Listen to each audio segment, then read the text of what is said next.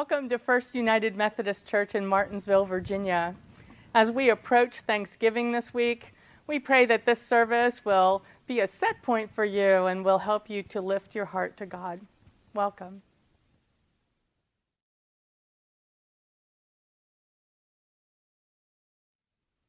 Our call to worship this morning is Psalm 100. Let us read responsively. Make a joyful noise to the Lord, all the lands. Serve the Lord with gladness. Come into God's presence with singing. Know that the Lord who made us is God. We are the Lord's, we are the people of God, the sheep of God's pasture. Enter God's gates with thanksgiving and God's courts with praise. Give thanks and bless God's name. For the Lord is good. God's steadfast love endures forever. God's faithfulness to all generations.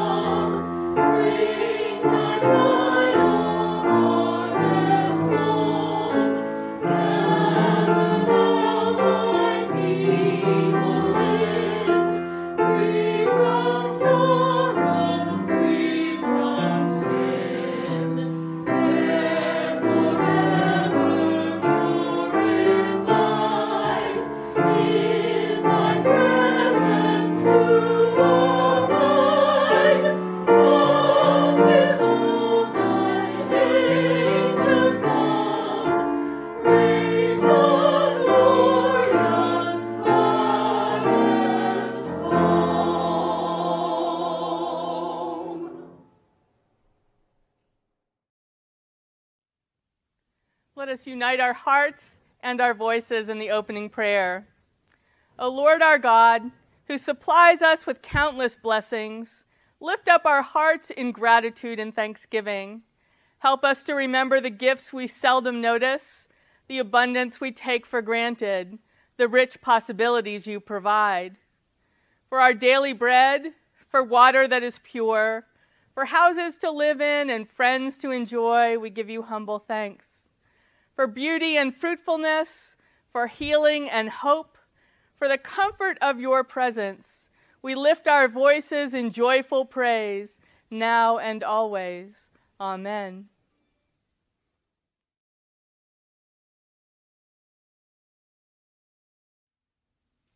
Good morning. I'd like to ask for the attention of the children for the children's sermon. As you know, Thanksgiving is coming up this week. It's a time when we gather, usually with our immediate family and sometimes with our extended families, for a meal.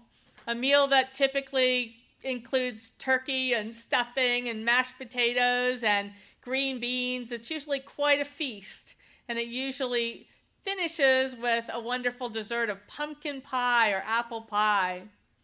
Did you know that in the Bible we have a book in the Old Testament called the Book of Psalms? There are 150 psalms or songs that uh, talk about people's relationship with God. And many, many, many of the Psalms are Psalms of thanksgiving. Thanksgiving is a, a spiritually important thing to do giving thanks for other people reminds us that we can't do everything by ourselves. We really depend on other people. And giving thanks to God is a reminder to us that we are completely dependent on God and that God makes everything and blesses us every single day. So, I like the fact that we have Thanksgiving once a year, a time to intentionally focus on giving thanks.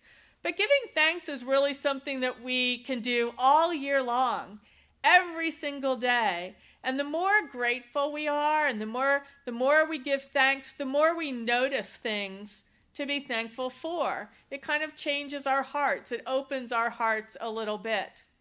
Now, in many families, the, the time of day when we give thanks most often, I think, is at meal times when we say grace. Grace is all about saying thanks. Thanks to the people who grew our food and made our food and uh, put everything on the supermarket shelves and um, and uh, it's also a time to thank God for for food and for all of our blessings. When I was growing up, we said the same exact grace every single night God is great, God is good. Let us thank Him for our food. Amen. Every single night. That was our grace. I guess my parents taught it to us when we were really little, and it just kind of stuck. A lot of families sing their grace. For example, they sing the Johnny Appleseed song. I'm not a good singer, but I will sing it to you. Oh, the Lord's been good to me, and so I thank the Lord for giving me the things I need the sun and the rain and the apple seed. The Lord's been good to me. Amen.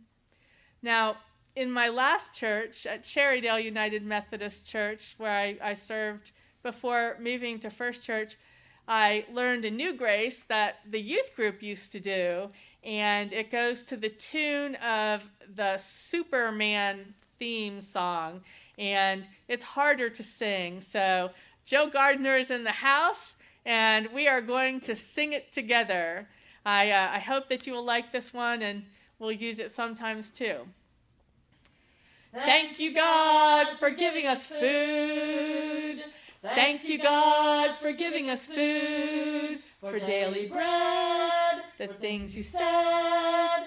Thank you, God, for giving us food. However, you give thanks, just remember to do it. That's the most important thing at Thanksgiving and every single day. I hope you have a happy Thanksgiving, and I look forward to seeing you next Sunday.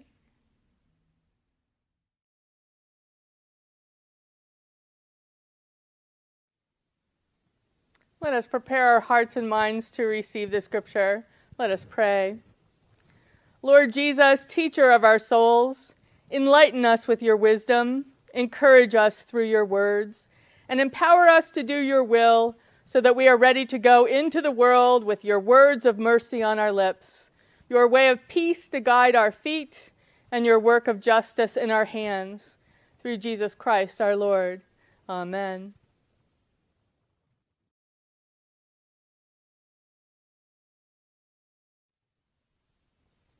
Our gospel lesson this morning is found in the 25th chapter of Matthew's gospel, beginning with the 31st verse. When the Son of Man comes in his glory and all the angels with him, then he will sit on the throne of his glory. All the nations will be gathered before him, and he will separate people one from another, as a shepherd separates the sheep from the goats. And he will put the sheep at his right hand and the goats at the left. Then the king will say to those at his right hand, Come, you that are blessed by my Father, inherit the kingdom prepared for you from the foundation of the world. For I was hungry, and you gave me food. I was thirsty, and you gave me something to drink. I was a stranger, and you welcomed me. I was naked, and you gave me clothing. I was sick, and you took care of me. I was in prison, and you visited me. Then the righteous will answer him, Lord, when was it that we saw you hungry and gave you food, or thirsty and gave you something to drink? And when was it that we saw you a stranger and welcomed you, or naked and gave you clothing? And when was it we saw you sick or in prison and visited you? And the king will answer them, Truly I tell you, just as you did it to one of the least of these who are members of my family, you did it to me.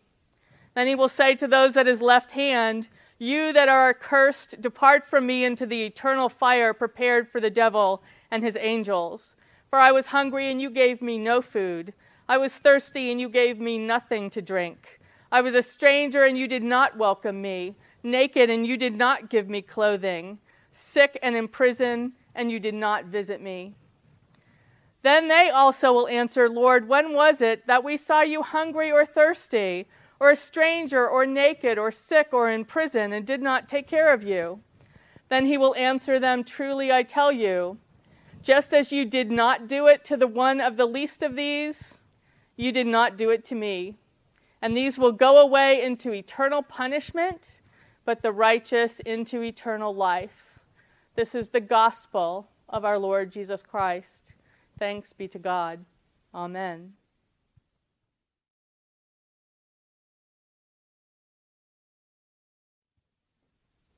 We celebrated World Communion Sunday on the first Sunday of October.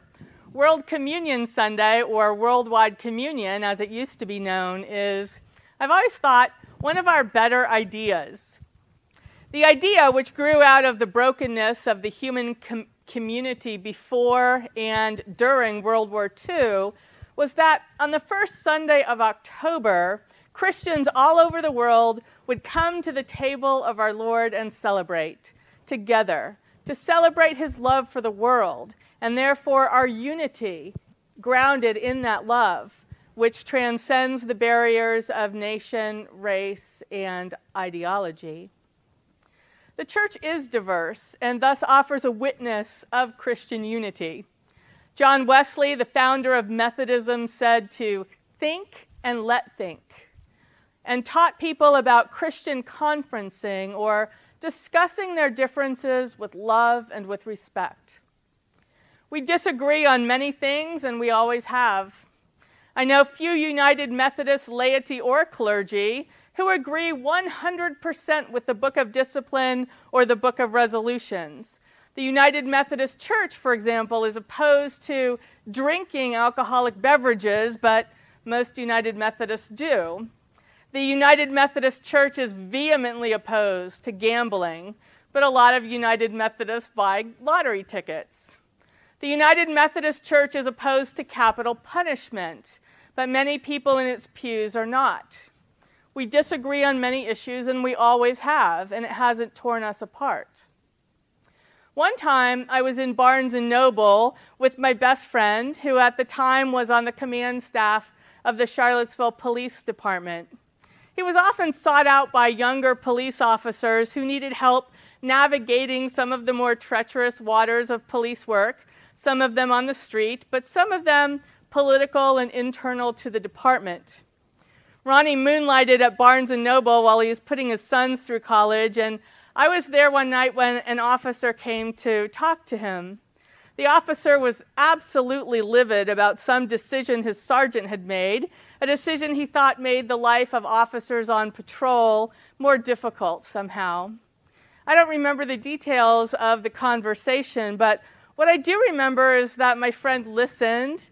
He was the best listener. And over the course of the conversation, he steered the conversation toward why this other officer had become a police officer, which caused the officer who had come to see him to, to really start thinking about the quarry from which he was mined. The more he connected with his passion for the vocation, especially when he was deciding on the direction of his life, the less important the ill conceived decision by his sergeant became. He left the bookstore whistling. There's a lot of anxious emotional energy in our denomination right now for both laity and clergy. I pray for unity, and that's really all I can do with my emotional energy. And so, in that regard, World Communion Sunday feels really important to me. And that is because World Communion Sunday is underscored by an alternative vision to schism and divisiveness and factionalism. This alternative vision has nothing to do with military power, economic power, or market power. It has something far better and, in the long run, more powerful. It has the power of human love and the power of God's love.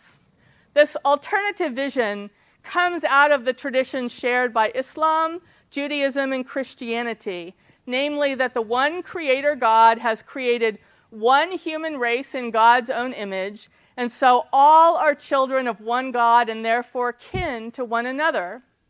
It is so simple and yet so stunning. How good and pleasant it is when kinfolk dwell in unity, the psalmist wrote.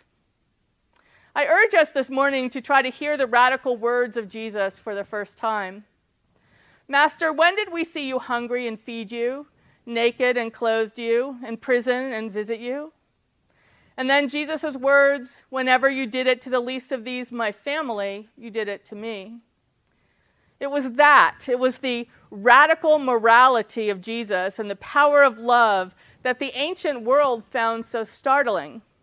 Christians believed in a God who loves all human beings, all of them, not just believers, but all. This was a new and revolutionary idea, and so was its corollary, namely that it is of the highest and holiest moral imperative for human beings to reflect that divine love by the way that they treat one another. If you read the second chapter of Acts, you will see that the distinctiveness of the Christian community from the very beginning disclosed an alternative vision of how to be together. In the first Christian community, they shared everything, with no one having too much and no one having too little. More shocking was that they cared for one another, even when that meant assuming dangerous consequences for doing so. Risk taking love, it really shocked the world around them. In Rome, whenever an unwanted child was born, or when a male was wanted and a baby girl was born instead, it was common practice to simply abandon the child to die from exposure or worse. The first Christians stunned their neighbors by gathering up the unwanted babies. Later, centuries later, when the plague appeared, the only thing anybody could think of to do was to run away. But the Christians stunned their neighbors by, by doing what Jesus told them to do. They stayed and they ministered to the sick and the dying, risking their own health. Slave laborers, often, are, often prisoners of war, were kept in miserable prison camps, jeered at, tormented, often persecuted by the populace. And the first Christians stunned their neighbors by doing what Jesus told them to do visiting the prisoners and taking them water and food. That's really what convinced the ancient world that Christianity was true. One of our earliest theologians, Tertullian, in the second century wrote, What marks us in the eyes of our enemies is our practice of loving kindness. Only look, they say, how they love one another. Churches, communities of faith like this one, are in charge of keeping God's alternative vision alive. We just finished Charge Conference, which each year involves writing a narrative report about the work of the congregation over the previous year. In a sense, it is about how we keep that alternative vision alive. It details mission endeavors, for instance, which this year included the Clothes Closet, which provides clothes for children, youth, and adults. It involves school supplies being collected for Albert Harris Elementary School. We participated in feeding 112 food insecure children at three elementary schools through Feeding the Children. Food is provided to children to bring home over various holidays, 33 holidays uh, per school year. We also participated in Back to School, which provides shoes and other school supplies, and a program called Reach Out and Read, a literacy program in which children are given books. We are providing space for the ELC's school age children for virtual learning and partnering with the Boys and Girls Club to do the same in our ministry center. Jill Gardner records Auntie Jill's neighborhood for the children, delivered backpacks with devotional materials, kazoos, and flags to children this summer, and hosts a sidewalk chalk event once a month. The food bank provides substantial amounts of food to three to four to sometimes more hundred people every month. We continue to support our missionary covenant partner, Ellen Dubberly, and provided additional support for her during a brief stateside convalescence following an illness. Henry Forks Service Center, Habitat for Humanity, the Good News Jail and Prison Ministry, the Pregnancy Care Center, and other ministries continue to receive our support in person and financially. Super Bowl Sunday and other events have benefited people near and far. Since the pandemic began, we have not been able to provide a luncheon for families who have lost loved ones, but we have had members bring food to people's houses in times of grief and illness. Lunch Bunch, which provides lunches twice a week, operated until the pandemic hit and will resume once it's over, thanks to a very dedicated cadre of volunteers.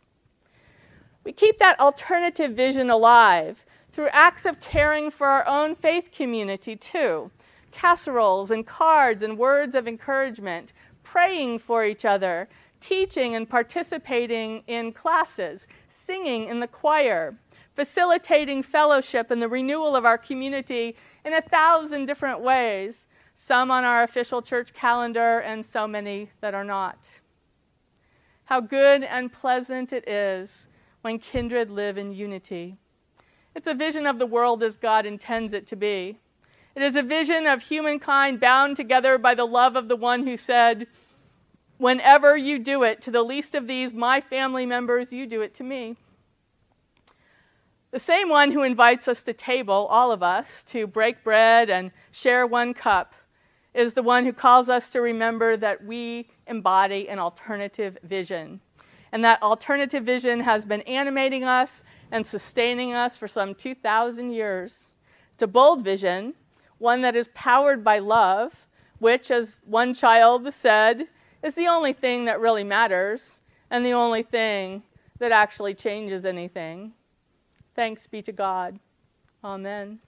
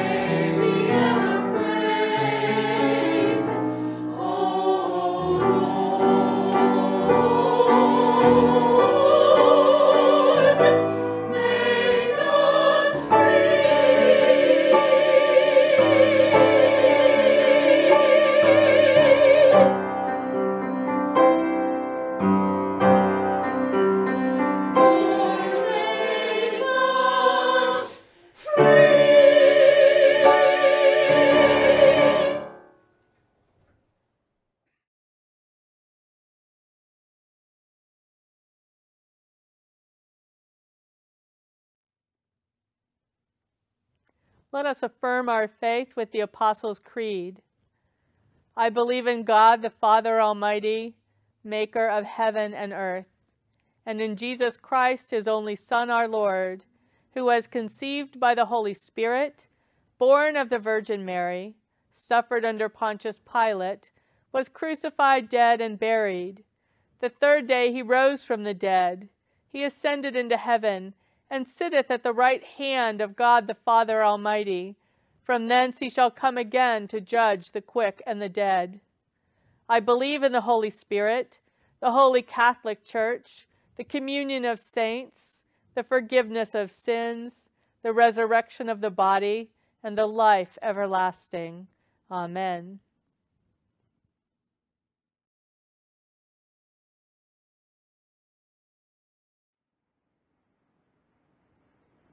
And now let us pray as our Lord has taught us. Our Father, who art in heaven, hallowed be thy name.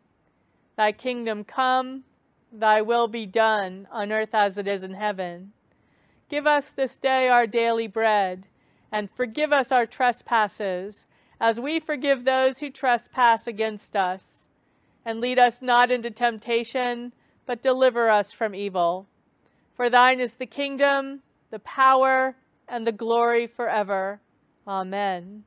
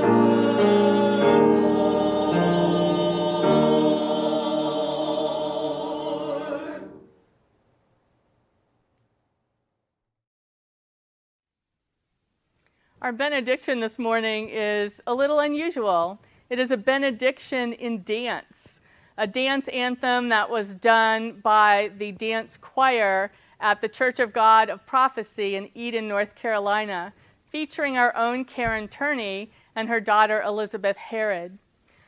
We have chosen in this service to focus on the theme of Thanksgiving, but today is also another special day. It's Christ the King Sunday, or the very last Sunday of the Christian year. And this contemporary Christian song to which they dance underscores the theme of Christ the King Sunday.